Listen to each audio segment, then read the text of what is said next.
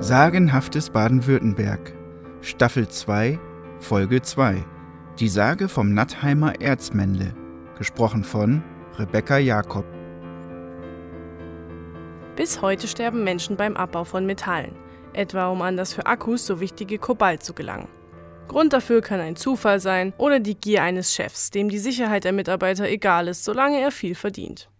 Von dieser Gier handelt auch eine Sage aus dem Landkreis Heidenheim.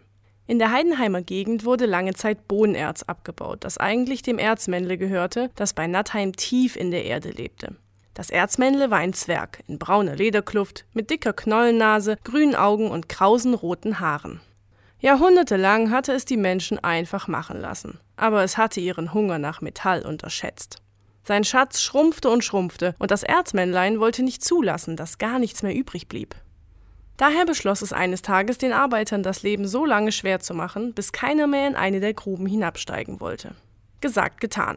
Mal blendete das Erzmännle die Arbeiter in der Tiefe mit einem gleißenden Licht, dass sie halb blind nach Hause gingen. Ein anderes Mal spielte es auf seiner Geige die schrillsten Töne, sodass die Arbeiter mit schmerzverzerrten Gesichtern aus der Grube stiegen. An einem Tag trieb es Rattenhorden zu ihnen, so dass sie schreiend aus der Grube eilten, und am nächsten stahl es ihre Schaufeln und Keilhaue, so dass sie einfach nicht mehr schaffen konnten. Das Erzmännle hatte mit seiner Taktik Erfolg. Eine Grube nach der anderen wurde stillgelegt, weil sich keine Arbeiter mehr fanden, die in die Tiefe steigen wollten. Nur Karl Wagner, der erst vor wenigen Jahren in das Geschäft eingestiegen war, blieb hartnäckig. Er wollte seine Grube bis zum letzten Stück Bodenerz ausbeuten. Im Gasthaus hörte er von einem 18-jährigen Peter Kauder, der jeden Job erledigen würde, wie gefährlich er auch sei.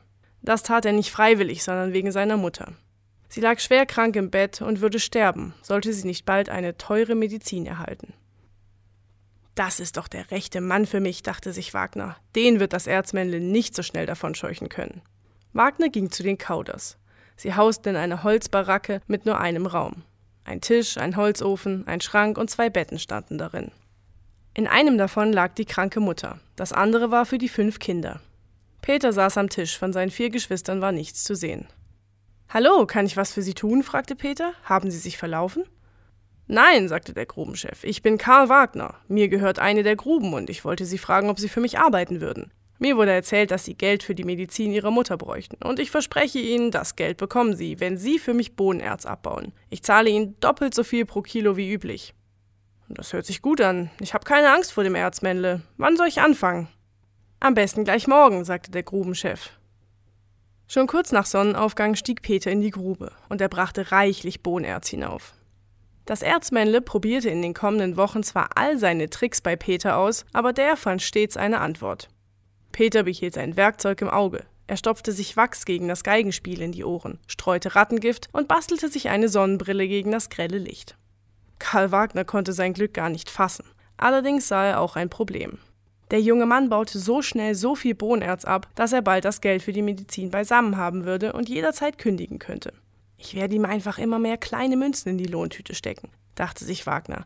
Das merkt er gar nicht und ich habe länger was von ihm. Peter fiel der Schwindel tatsächlich nicht auf und Wagner sah seinen Geldberg wachsen.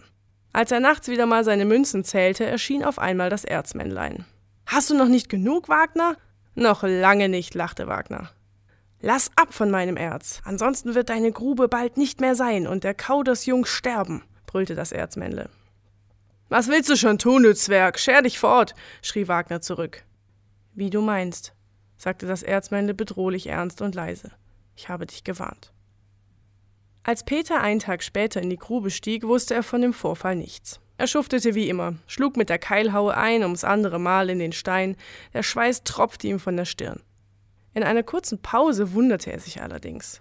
Keinen einzigen Schabernack hatte das Erzmännle an diesem Tag bisher mit ihm getrieben. Sollte es etwa aufgegeben haben? Plötzlich ertönte ein lautes Rumpeln um ihn herum. Die Wände begannen zu zittern, kleine Risse taten sich an den Seiten und unter seinen Füßen auf. Steine rieselten von den Wänden herab, Wasser stieg aus dem Boden empor. Peter wusste sofort, dass keine Zeit mehr für eine Flucht blieb, und er betete für die Gesundheit seiner Mutter, als das Wasser schon in seine Lungen eindrang.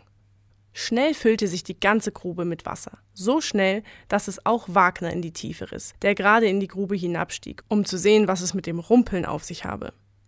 Peters Mutter aber wurde wie durch ein Wunder an diesem Tag gesund und seither blühen jährlich Seerosen auf der Oberfläche der Wagnergrube.